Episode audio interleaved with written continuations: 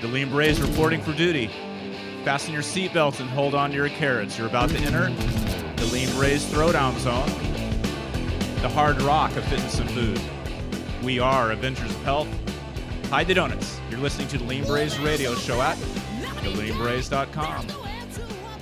Welcome, Berets. I'm Ron Jones with Army McGuire in Redondo Beach from the Lean Berets. We got a great show today on Indian clubs and old strength training and just all kinds of historical, philosophical information that should be inspiring to people. So, welcome, Army to Lean Berets. Thanks a lot. We've been wanting to do this show for uh, probably a couple years, but you've been busy. You've been busy working on uh, what I think is, you know, some of the best Indian clubs out there, made of beautiful wood, and you can talk a little bit about uh, the process of putting all that together. But uh, to give you a little background, I'm the founder Lean Berets. I'm a kinesiologist, corporate well coach professionally.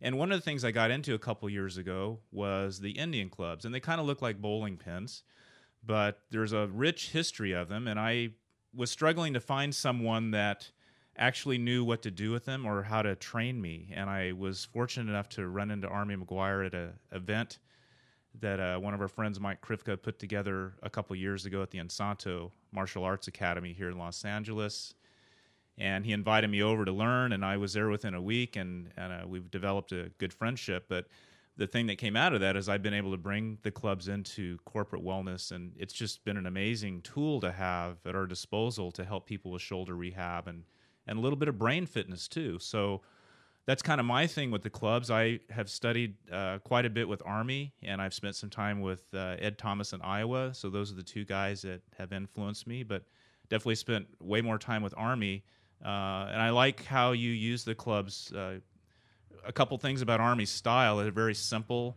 He breaks everything down, and everything has a real practical purpose in terms of uh, you know martial arts or self defense, if you want to call it. So, thanks again for being here, Army. You're you're pretty well read guy when it comes to club history, for sure. Well, thank you, Ron. I appreciate it. Uh, I thank you for having me and for being here. We finally met up, and uh, I'll try my best to explain anything that I possibly can or share with your audience uh, what the clubs do, how the clubs are made, and any questions on the particularly one of the biggest things that people ask me all the time is when they're starting out what sizes to use, how many repetitions to do, why is it so much better than this or that. So I'll try to address all that. Yeah, and you know they're very deceiving because uh, you look at them, and, and the small clubs generally weigh about one pound each. And of course, if you're the typical male, you want to go in there and grab the heaviest thing you can and try to muscle through it. But you know, all the guys that I've talked to that really know the clubs, whether it's Army or, or other folks, say you know you really need to start light and master those those five step movements as you would describe them. Yeah, I learned originally way back when, I don't know, at least 15 years ago when I first got into this, I was doing a lot of research on catch as catch can wrestling, which is an old style form. It's a precursor, so to speak, to Brazilian Jiu Jitsu and all that sort of thing, and uh, MMA and all that.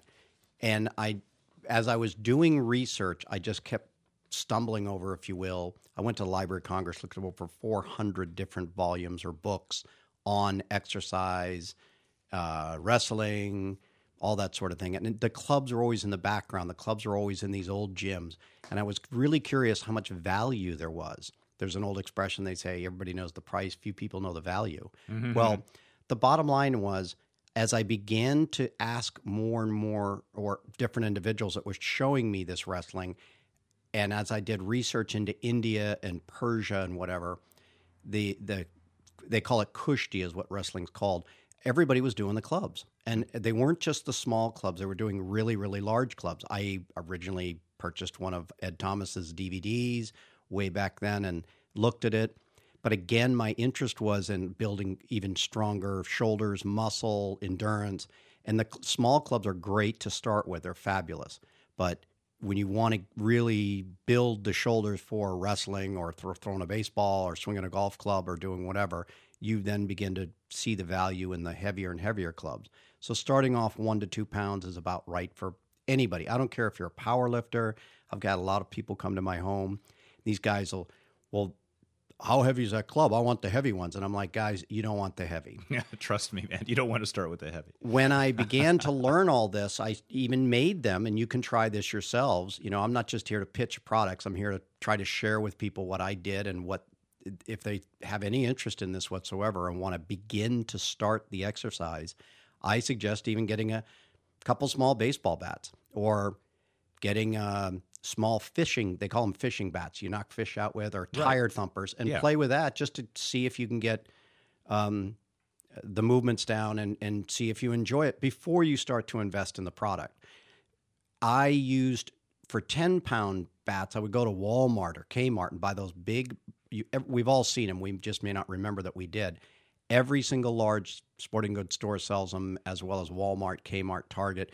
These plastic children's bats Right. and I would fill them with sand, drill a little hole in the end, fill them with just regular sand, Mm-hmm. and then I would glue the ends or tape the ends with duct tape and swing those. And they usually weigh about 10 pounds each. Mm-hmm.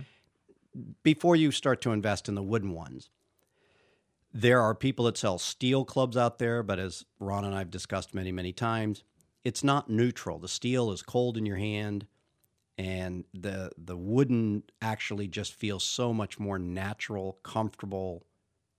They have a friendlier feel, I believe. Yeah, and you know that's important for lean berets because we're you know our thing is to try to inspire people to actually do something, whether it's eating better or exercising in real simple ways. So if you think about the the difference between a plastic club and a metal club and a wood club, what I have found with just regular people that have no experience using them at all, they're very attracted to the the organic uh, appeal of the wood. It's it's pretty. It it uh, the a lot of people like the craftsmanship involved, absolutely. and then and they want to go pick it up. Where you know maybe a metal kettlebell can be a little intimidating to some people, safe or dangerous, as you would say. Yeah, well, another thing you're going to find too is when you come to my home, and you're welcome to come anytime, anybody. Uh, when they come to my house, immediately they walk in, and the first thing they see is a little Buddha sitting on the floor, and there's four sets of clubs, large, large clubs, one pound, two pound, uh, three pound, you know, or, or you know, ten or twenty. But they, they, you know, there's, they say they all comment on how beautiful the workmanship is in the clubs. I take a lot of time and pride in producing something that I myself would have in my own home. I don't have any kettlebells in my living room. I do have a number of sets of clubs, and the people that that acquire my clubs, they'll often say to me, "Yeah, I leave them in the living room with that." And if you want them in your study, I I recently left a pair with uh, a dentist, and I went back, and sure enough, he's got them in his dental office up on the bookshelf. You know, it's funny you said that because I just thought that when you walk into my home and you walk into the entryway, before you even get out of the entryway, there's a pair of your clubs. well, you, again, there a lot of people. If you want to acquire clubs, other than from someone like myself, there's nobody else that I know of. There's only one or two companies making wooden clubs. What I did was I collected or procured as many different shapes as I could. And I, you've got to remember, I went back and I did a research. I looked. I went to the Library of Congress. I look, went to the Asian Studies section, and I researched. I looked up most of the books that are there on Indian wrestling or any kind of Indian exercise were written in English. So you that's if they're in the standard Library of Congress. You have to go to the Asian section to find the Asian books that are written in Hindi or Sanskrit, and actually they're all on microfilm. okay. So I copied all of those. I've got all these books at home, and uh, tried to duplicate to the best that I could the original styles, the original shapes that people were using. Now, here's another thing you might want to mention. Uh, depending on who you read, they, they say the clubs have been around two to five thousand years. What's your opinion of about what, what- their existence? Well, again, we can only give an opinion, and it's sort of like religion. You know, trying to say which is the best or which is the oldest or which is. I mean, honestly, it, who knows? Every even with anthropology, the- every seems like every few months they're discovering a new bone in a different continent and saying, "Oh my God, we have to rethink all this." Right. But let's be honest: the Hindi religion, Hindu religion, goes back five thousand years. Some say six. It's the oldest religion on the planet. Mm-hmm. The second oldest religion, or the oldest religion by a prophet, is Zoroastrian, and that's from Persia. Instead of def- separating, if you will, Indian and Persian. I like to always use an expression look at the similarities, not the differences. Mm-hmm. So instead of, because when you start to, there's a prejudice, a confirmation bias by the Persians to say, oh, we're the oldest. These go back 3,000 years. I say, can you prove it? Mm-hmm.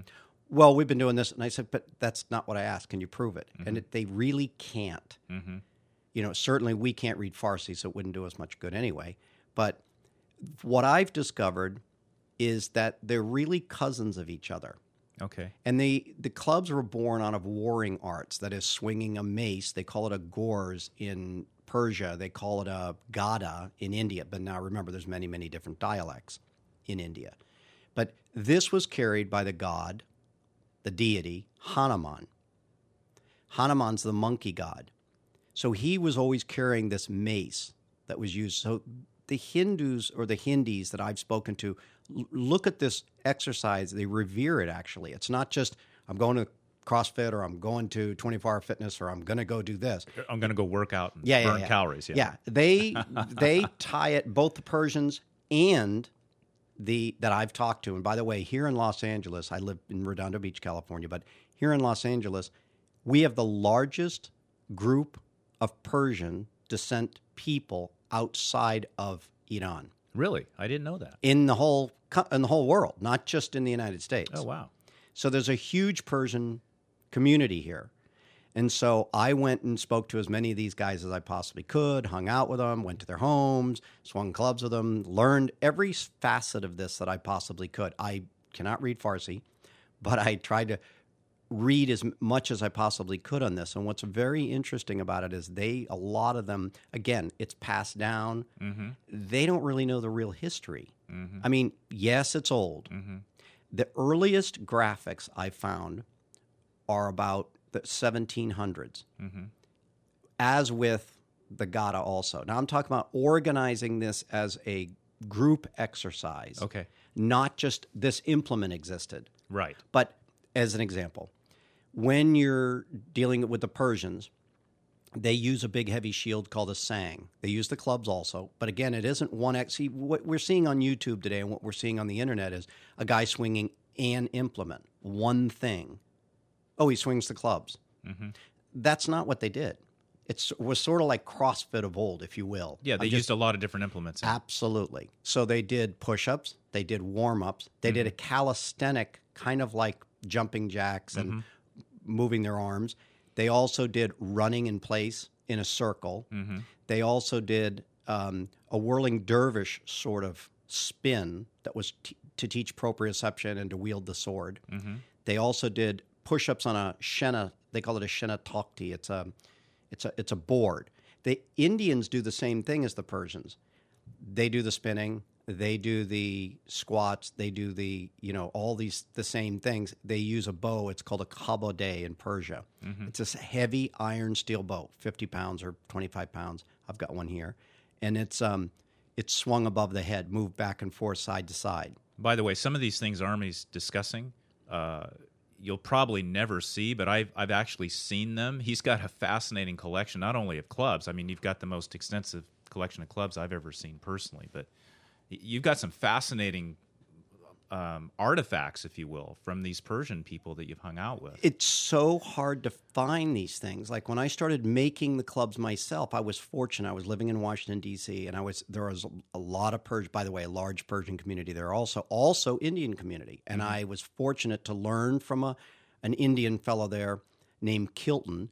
He was from Manipur, and he taught me their style of club swinging, which is different than the Persians. He was a lighter. cl- It's just different. There's variations. I mean, we're going to talk about movement here in a moment, but mm-hmm. th- it's different, and it has a flavor of its own. But again, it all all these things are tied back to the combat. The push-ups that they did on the Shena, from what I'm told, now different people tell me different things. Not everybody will agree. That's fine. As you say, Ron, everybody's just a source. And like I jokingly tell you, of course, is go to the library and pick out your favorite book or what is the best book. Well, there is no such thing. Right. They're exactly. just sources. right. So I'm just another source. I like to think that I've collected, done my due diligence, and collected as much as I can. So each individual I see, and I'm like, oh, I've just about seen everything. Then I'll meet another guy, and he'll show me something, a little tweak on a push up. Mm-hmm. bending the knees, a little tweak on the club, the speed at which he turns, or throwing him and spinning him in the air. You know, just more exotic, I guess, movement, window dressing, I guess. But everybody has a little different take on what it is. And of course, you add your own personality. So when you're learning the clubs in the early on stages, as we spoke a moment ago, first you observe and see what everybody else is doing, what makes sense for you.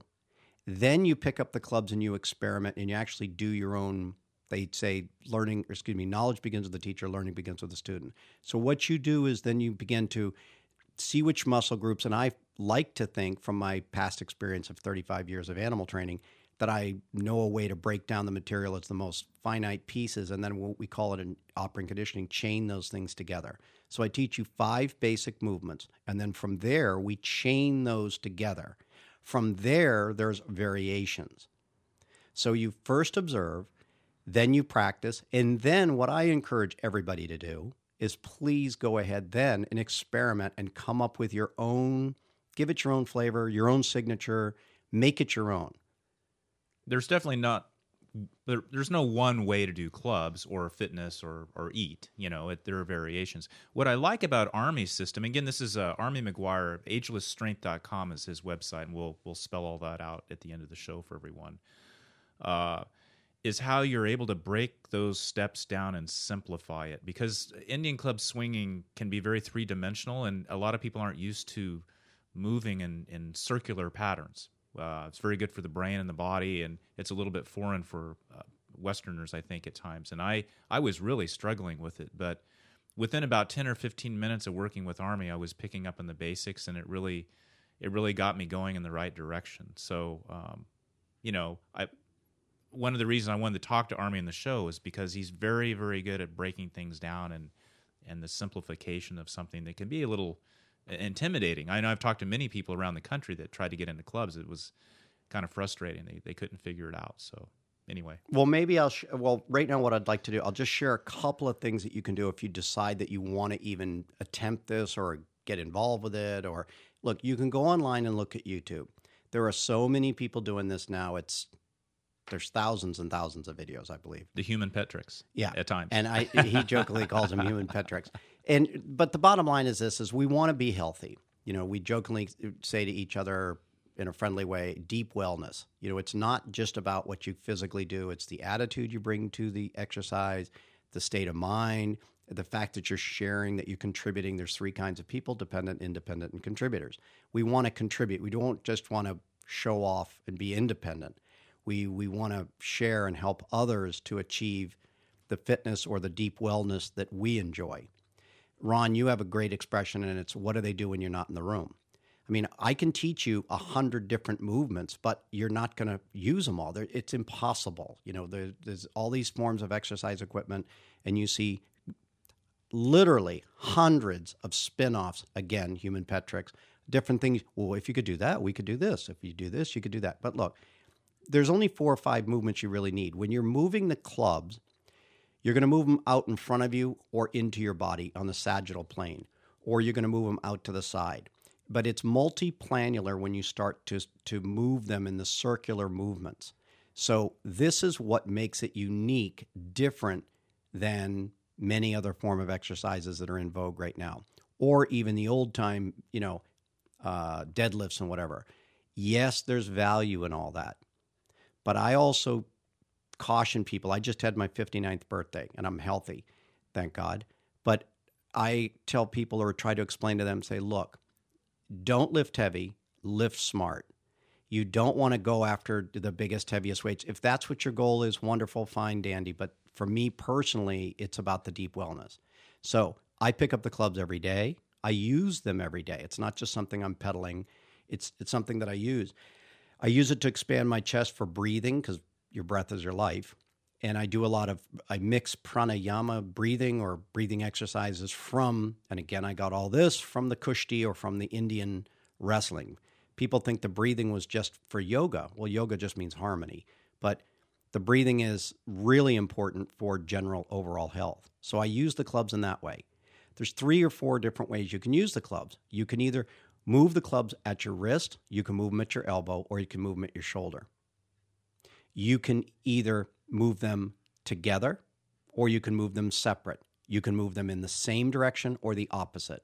So I basically just told you every single thing you can do with a club. Yeah, and there's a lot of variations, and and uh, for those of the maybe we got some heavy uh, lifters listening, thinking that oh well, this army guy must be kind of wimpy because he said don't lift a lot of heavy stuff.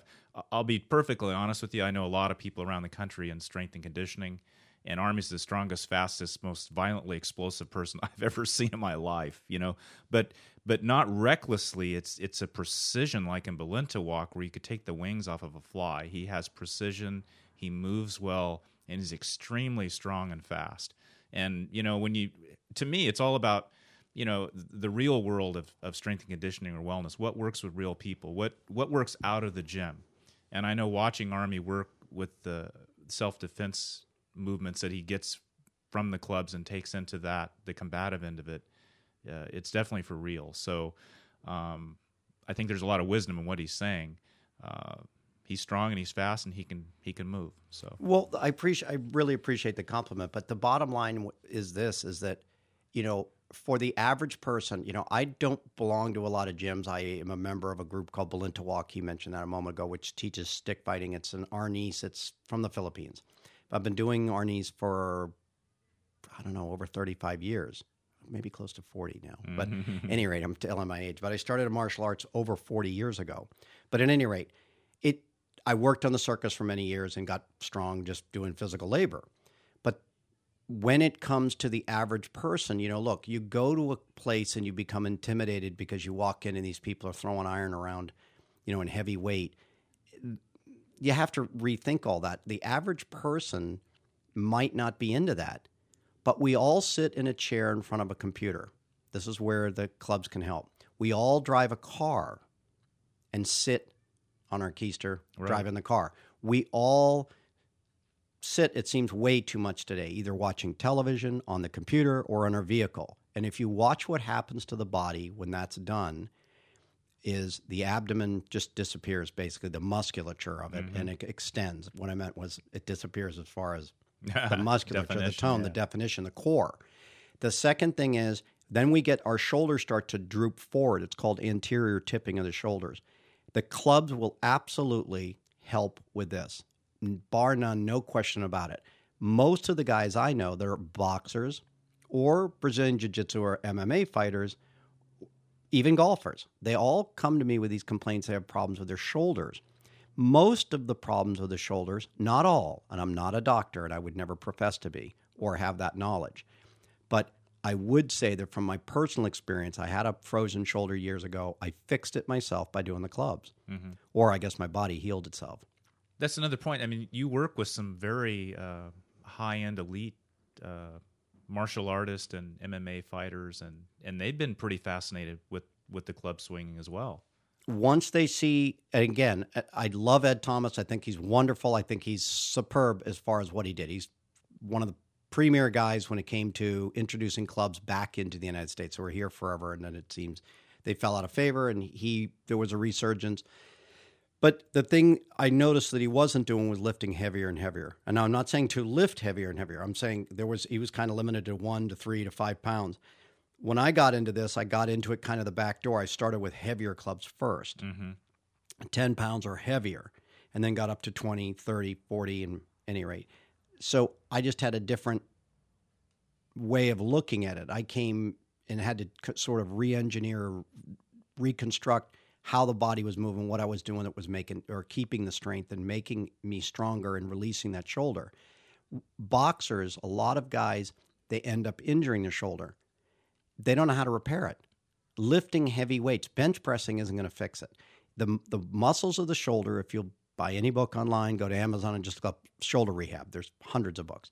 The bottom line is when you begin to read all these books, it's having the balanced approach or having a balanced tension workload, whatever, amongst the top, the bottom, the left, the front, and the back of the shoulder right muscles. Right. And to to define this a little bit, there there you know, we we're talking about the light clubs one to two pounds, But the heavier clubs are called meals or M E E L. Meals or joris, and there's different names again, right, depending upon. So what what's the weight distinction when you go from an Indian club to a meal? well, you're limited in what you can do. So it's sort of like me saying juggling a golf ball. Right. If you juggled three small golf balls, Mm-hmm. is a lot different than three tennis balls.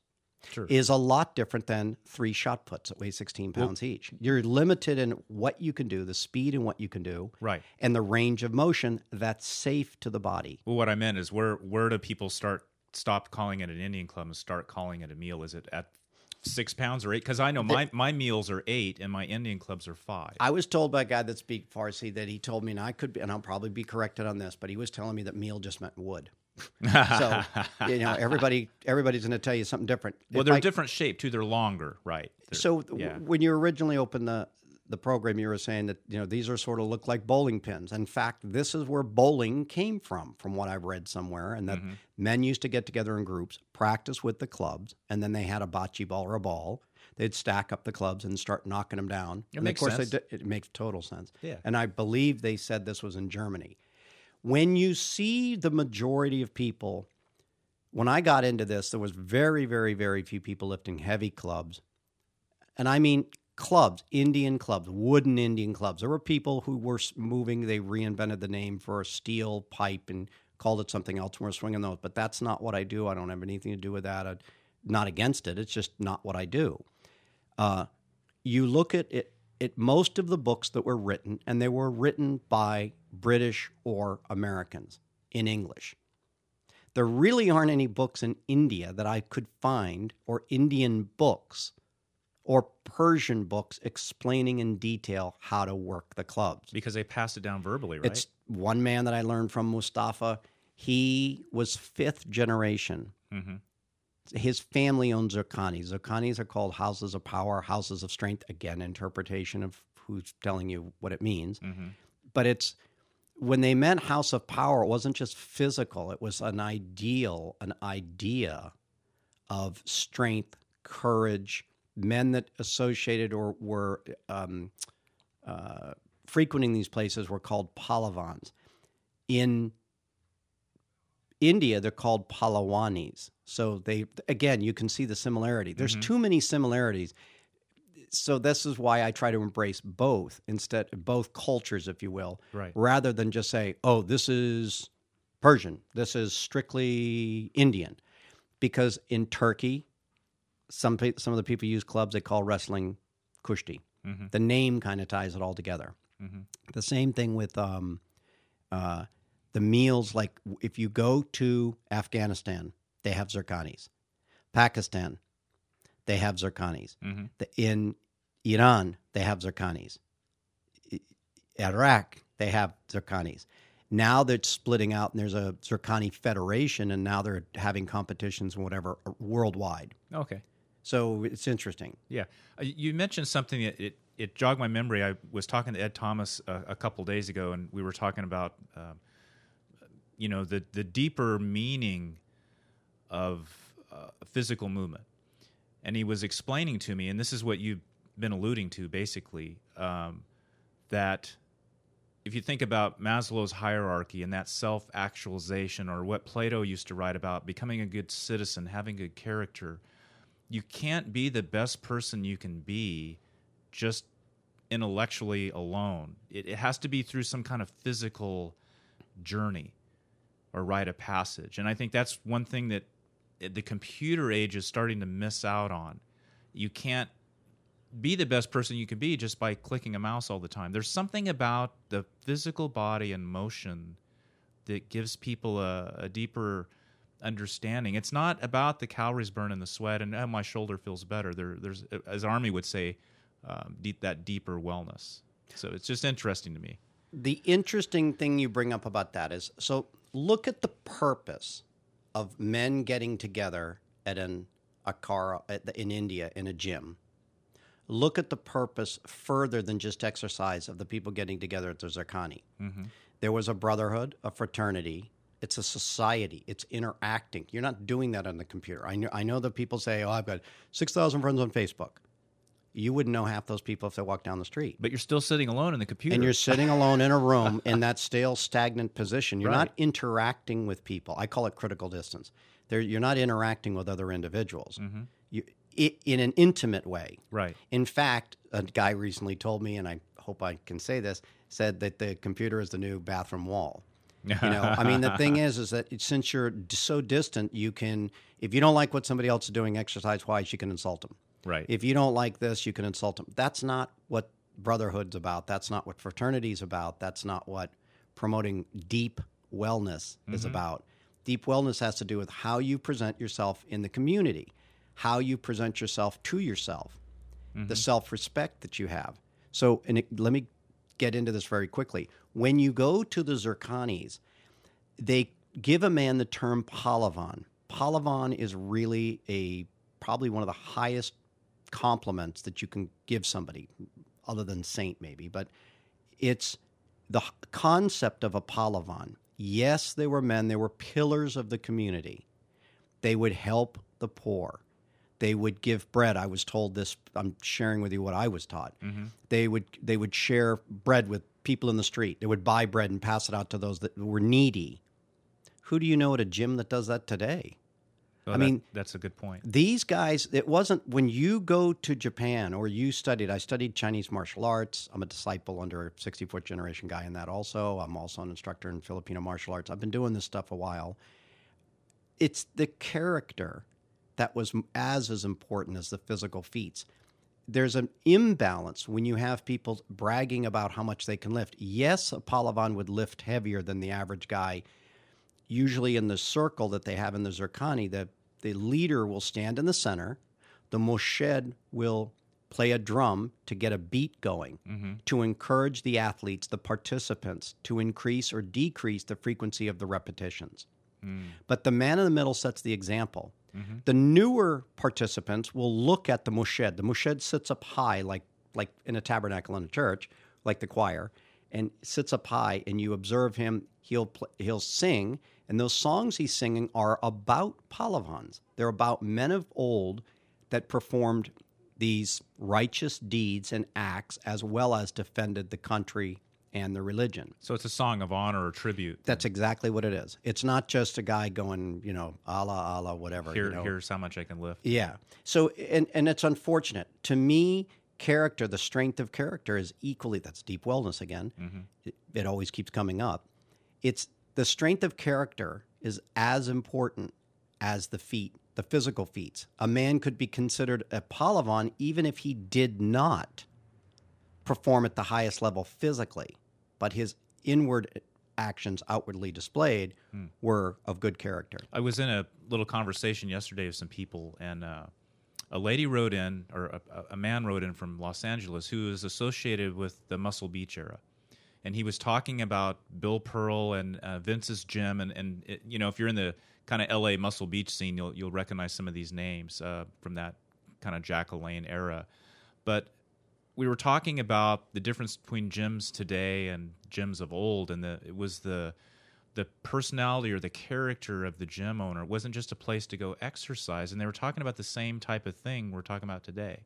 It, uh, and we experimented with that. We had a barbecue at our house a few weeks ago. And we experimented with this concept of inviting a bunch of people over to play on our pull-up bar and just do different exercises in front of each other and and some of the people getting up there were children. Some of them were just mind-blowing skilled athletes um, or over 50 like me.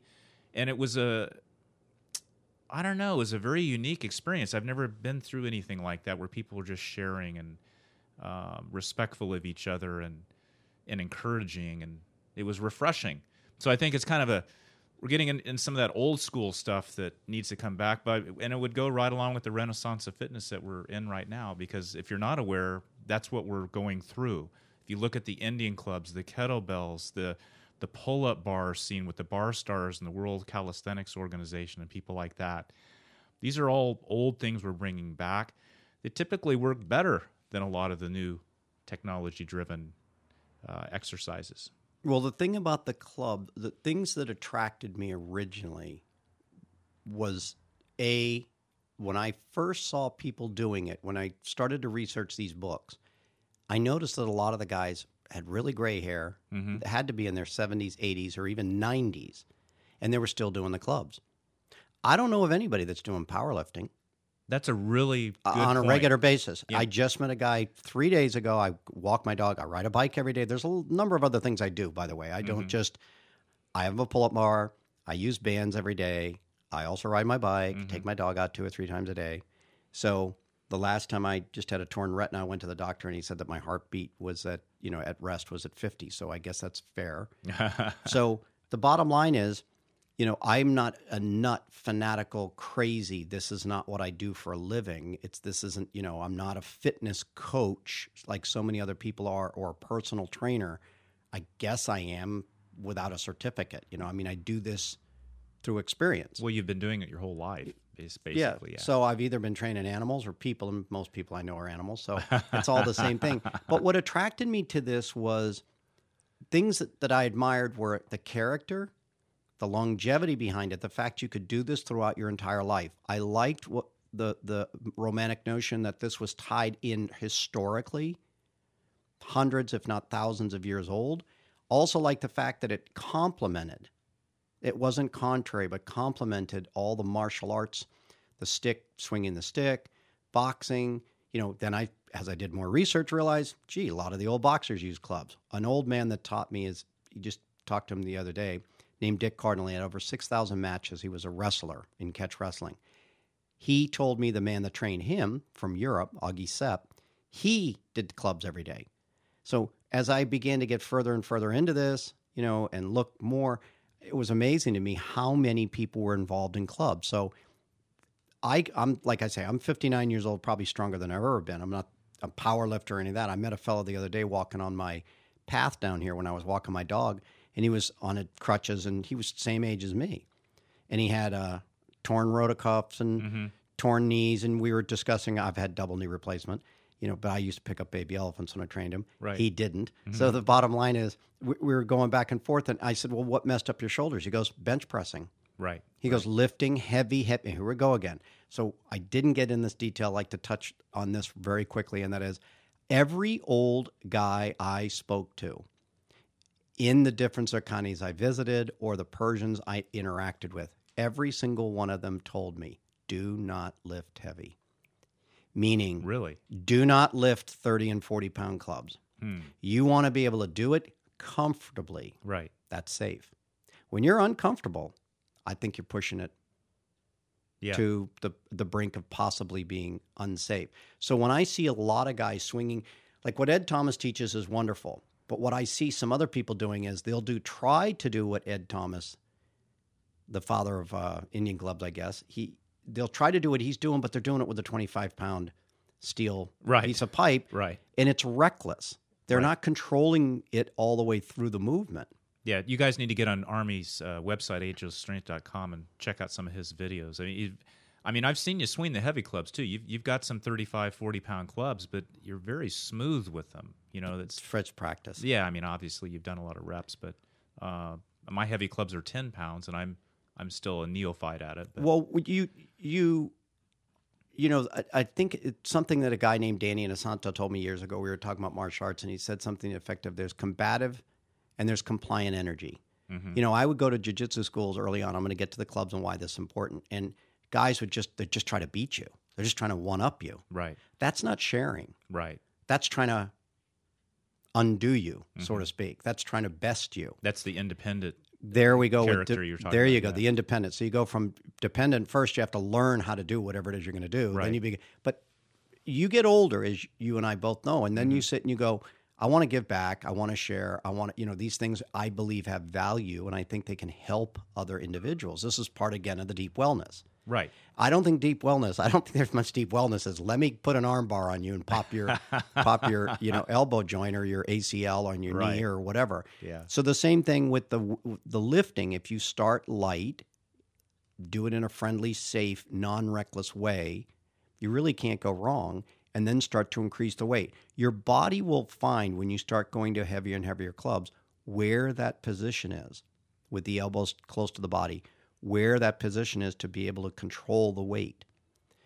when you when you're lifting too heavy, it's and you put push that club past your ear and it drops to the back. Believe me, you'll know right away that it's too much weight immediately. And the Indian clubs, I mean, you think about a, a one pound pair of Indian clubs. That's that's one of the most non-invasive tools I have um, to help people with shoulders and corporate wellness. I mean, it's a one pound implement. It's very light, and there are ways to modify the swinging of them to make sure that people are safe and uh, and not you know going to do any damage or more damage. I see Ron people all the time swinging a 45 pound club with one hand in this really large arcing movement and they've invented all these new names for all this stuff. If you go back in history, where did most of the information that people are sharing with you today come from? It came from these old books, Kehoe and Spalding and all these old volumes that were written. Who were they written by? The English or people that migrated to um, the United States, but they're English written books. Right. When the British took this art form from India, they only brought back a small modicum, a very small piece of it. They only brought back the small clubs, and they only brought back, when I say small, 10 pounds and less. Most of what you see are it's done with two, three, one pound clubs. The- yes, you'll see fives and you'll see pictures of guys who won world championships that are, you know, swinging heavier clubs. But for the vast majority of gymnasiums, the old photos you see, you won't see any large clubs. You'll see smaller clubs. You'll also see it's all the British shape. Mm. And you'll also, I had a fellow from England who said to me, Oh, you're doing this wrong. And I, wait a second, you're British. you guys exploited the Indian people from India. You exploited those people. You came back with only one small piece. How come you're not doing the push ups? They call them Dons. Don means upper arm in, in Indian. Mm-hmm. So why aren't you doing some people today? They've renamed it. They call them dive bombers, but it's a version of Hindu push ups. Mm-hmm. Why aren't you doing the baithaks, the, the squatting? You're only swinging. I see that most people today, when I see them swing clubs, are only moving their arms. right. You should move the torso, the waist. You should drive the heavier clubs with the balls of your feet, with your feet. This is my view. You should turn the waist. And as Mustafa, the old man I mentioned earlier, five generations, his family went back teaching this. He said to me, massage your internal organs. That's a really, really, a light bulb went off when I heard that. You can imagine, you've seen the old breathing from Maxell and all those guys from 50, 100 years ago. They're all doing that massage of the, hmm you know, this is in Chinese Qigong, we do the same thing. Yeah, it's it's fascinating how you flow through that. Now, w- with the heavy clubs, my ten pound clubs, I I'm not to that point yet. I'm I'm still just working on the shoulder level of it, but that that next level would be you know getting those hips involved, and then that transfers to martial arts because seeing you put down the clubs and then work on striking or grappling, that's how you move your body. You initiate out of that hip and core area, and just to we've been talking about the history of clubs. For those of you that don't know uh, back in the late 1800s early 1900s indian clubs were hugely popular in america. I mean there were there were tens of thousands of clubs all over the country the ymcas the churches uh, the school systems the military academies. I mean uh, teddy roosevelt used clubs i mean indian clubs were predominantly found in gymnasiums all over the united states uh, and then when the organized sport programs came in, like baseball, you know, basketball, football, a lot of that kind of gymnastics, uh, the ropes and the the ladders and the clubs and and those types of things went outside and kind of fell out of favor. They they were there, like you said, but they've been really distant until the last Wh- few years. What is funny is you mentioned ropes.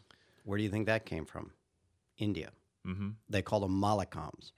There were many, many different types of mallakhambs, but you mentioned ladders. Where did that come from?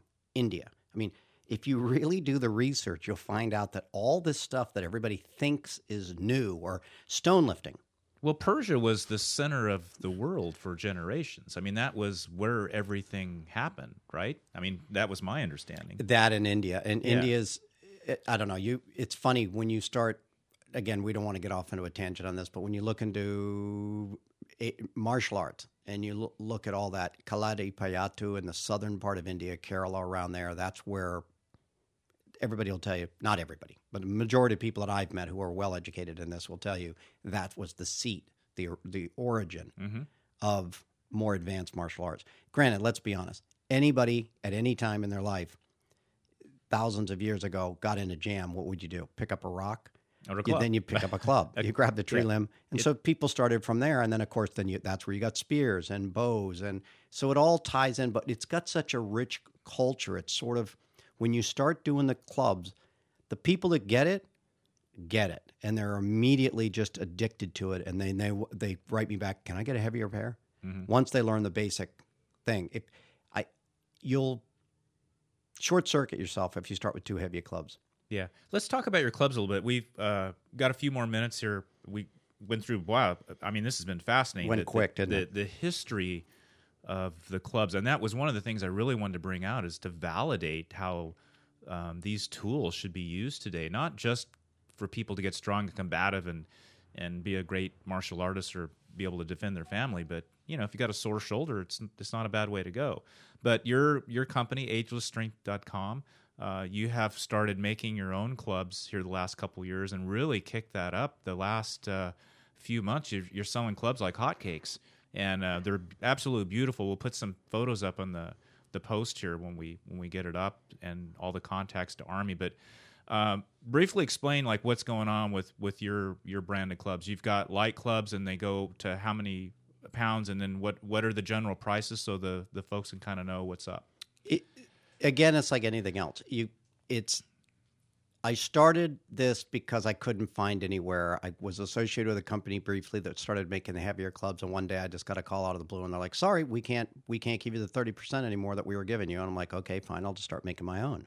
So I did, and I'd already been into this for a few years, and I've probably had a website presence for I don't know eight or nine years, but um, been doing this for a lot longer than that, and got into this originally because somebody said, you know, I was teaching a local fella here who trains a bunch of MMA fighters, and he said, "Man, this is amazing. How come you, how come more people don't know?" And then our friend Mike Krivko, who was out here for the Wounded Warrior Project, Right. I, he asked me more about it. He's very, very big into kettlebells and wanted something to complement that. So for the uh, flexibility and all that. So I went ahead and and started making videos in my literally in my living room. And he's like, "Man, this is great stuff. How come you don't?" So I went ahead and just did an experimental video, my introduction one, DVD. I'm dating myself, DVD, and uh, it took off from there. And only in the last year and a half or so, and now I'm so busy I can't, I, I can hardly make the things fast enough. I think it's just that website presence. A lot of people are discovering them and they eventually end up on my site. I have more information there with old photos displaying what how they were used and different individuals using them and it, try to make it a little bit historic Right. the information now i make a one pound pair of clubs out of oak they start at $55 a pair and it, got to understand all this stuff that i make it's custom done this Right. i don't turn this in my garage Mm-hmm.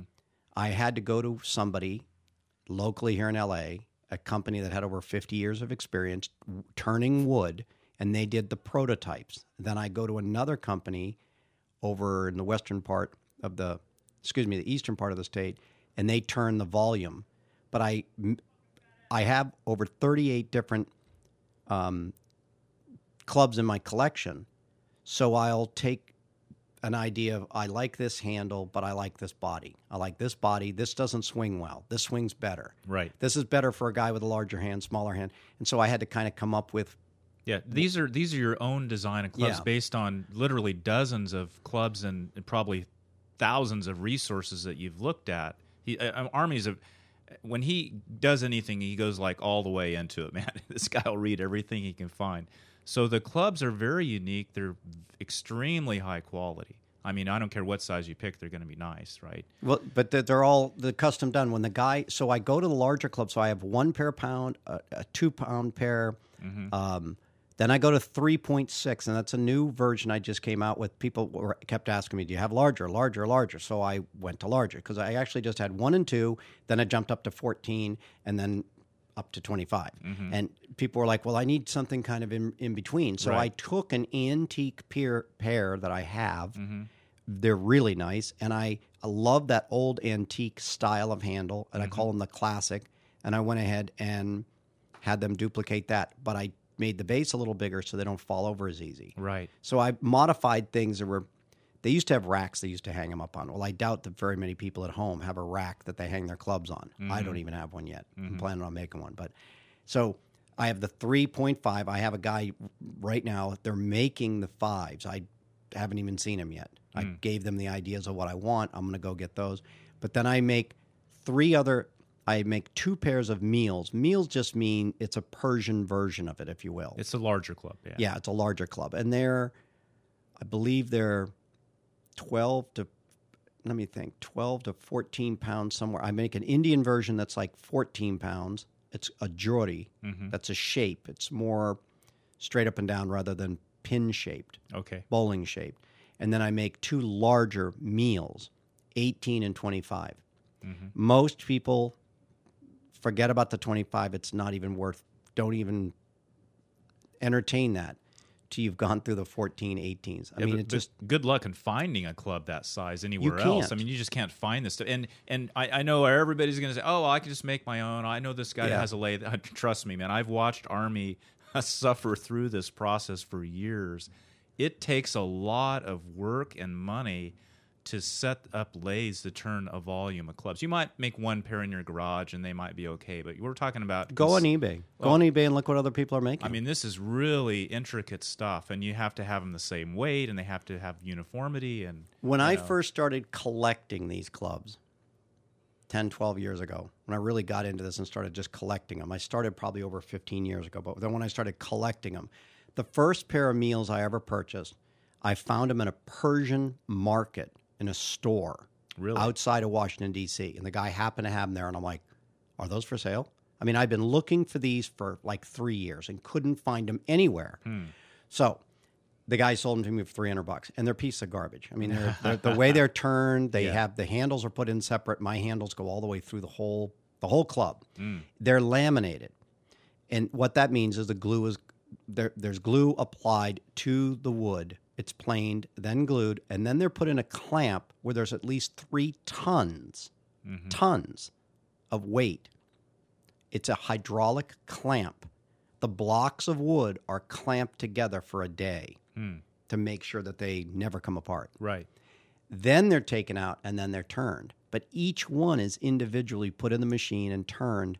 And it's, believe me, It's a lot of work. it's done with a $250,000 machine. That's a quarter of a million dollar machine. It's done with a laser. It's a stylus mm-hmm. that traces the shape I came up with and does it exact. When you buy Persian clubs, I promise you, you'll never find two that are exactly the same. They just aren't. Right, right. They just they can't do it. Mm-hmm. So the weights sometimes will be a little bit off. It's not going to matter if it's a, a pound or whatever when you're talking about a 25 pound Right, club. right. You know, when you get down to the littler clubs, like my one pound clubs are made from a piece of wood. They aren't laminated. The twos, I have to. But it actually, this is something interesting. Maybe your viewers don't know this, is that it's um, when you glue it together, it's actually stronger than the wood itself. Where it is actually glued, it's stronger than the wood by itself. Really? If you look at a piece of plywood, you know, and you look, the strongest part is where it's glued. Oh, okay. You know, the way they press it together. Right. But that's something interesting. You, I, st- I went to every Persian I know and asked him, "Can you bring me every one of them?" Oh yes, I get you club. I bring back in with my rugs when I bring the rugs back. Not one guy's ever done it. Yeah. So you just did it yourself. You used to be able to bring them back. You used to, on a rare, rare, rare occasion, Uh-huh. you'd be able. I've been to probably fifteen Persian stores in this area, in LA area, and have never seen, never seen a pair of clubs. Wow. Can't, you can't find them. wow. Interesting. So they'll all tell you, "Oh yeah, in my country I get that so cheap," and I'm like, "Great, bring me back six pairs. I'll buy them from you right now." Yeah. Never once has anybody done it. Harder even to find the thing I mentioned earlier, the kabade or the sang. Sang are shields. Remember, Mm-hmm. I was mentioning there were different implements Right. you can't even find them. I mean, they weigh 40, 50 pounds each. They're half the size of a sheet of plywood. How are you going to put that in your suitcase and bring it back? Right. You'd have to bring it back in a container. That's what I was saying. You, you just won't see this stuff unless you know Army and come over and look at it. And there are other people making wooden clubs. Yeah. Um, there were people that there are people that make plastic clubs or ABS, and there's that they're fine. There's nothing wrong with that. I mean, if you go into the beach and you want to throw a pair and you're you're going to leave them in your car for an extended period of time, or you're going to train a large large group of people and you need 20 sets, Mm-hmm. and you're going to throw them into a a bag when you're done, Mm-hmm. and you don't care about them getting chipped or cracked or you know that's great. Mm-hmm. But if you want a pair for your own personal use in your home that you treasure. Right, and pass down. Yeah. The other ones you're not going to really treasure. You're going to throw them in the corner. And Right. by the way, there's nothing wrong. I'll tell you another idea you can do if you want to learn and you absolutely do not have any clubs. Take a wooden dowel, file it down, take a water bottle, fill it with sand, and shove the dowel in the end and tape it with duct tape. I mean, that's one way you can get started with your own one pair of clubs. To get a water bottle, we all have those. And Right. today, unfortunately, too many people have them. Yeah. And, uh, and, you know, just put a stick in the end of it, piece of PVC. Yeah, I mean it doesn't have to be fancy, but if you want if you want something really nice, uh, I'd I'd really invite you to go to Army's site and check that out. And you have uh, a couple DVDs there on tutorials I'm getting for ready sale, to do. and then some free Yeah. stuff too. A lot of free stuff, you know. I, I I did a um the first one is introduction to club swinging combines heavier clubs and light clubs. It's sort it's just what it says. It's an introduction. It shows you the five. I break it down into five basic movements, how to do those, mm-hmm. and then how to progress. It has a little bit of the history of how clubs are made, this and that and the other. The second DVD is 90 minutes long. It's really long, mm-hmm. and there's more information there than you'll need in four lifetimes. But I get more into, or actually into, great detail on stretching the shoulder Right. before you start to do the clubs, mm-hmm. and that also into complex movements. right.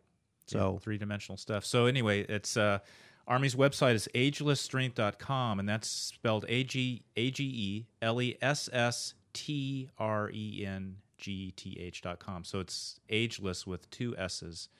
And he's in Redondo Beach. If you want to reach him, his phone number is 310 387 5055. And his email contacts on his website. And uh, there's a there's a quote on your homepage, and uh, you call yourself Age of Strength, Body by Nature, and then uh, this is by Gandhi. Strength does not come from physical capacity; it comes from an indomitable will. So uh, I hope you got some of that today on the show, and uh, we'll have to do some more with Army. And please uh, explore his products; very high quality, and and tutorials are very informational, and it's more than just fitness. You'll get you'll get something. And I of it. encourage anybody if if you just if you're curious about it, you want to know a little bit more about it, you don't you don't be embarrassed to call me. I mean, or or hesitate because I enjoy sharing all this and again being a contributor as Ron does.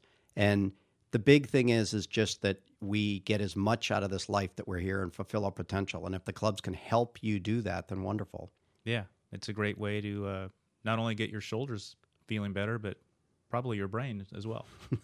Thanks again. Thank you. You've been listening to the Lean Berets Radio Show at theleanberets.com. Music today provided by Rush. Until next time, keep moving. No excuses.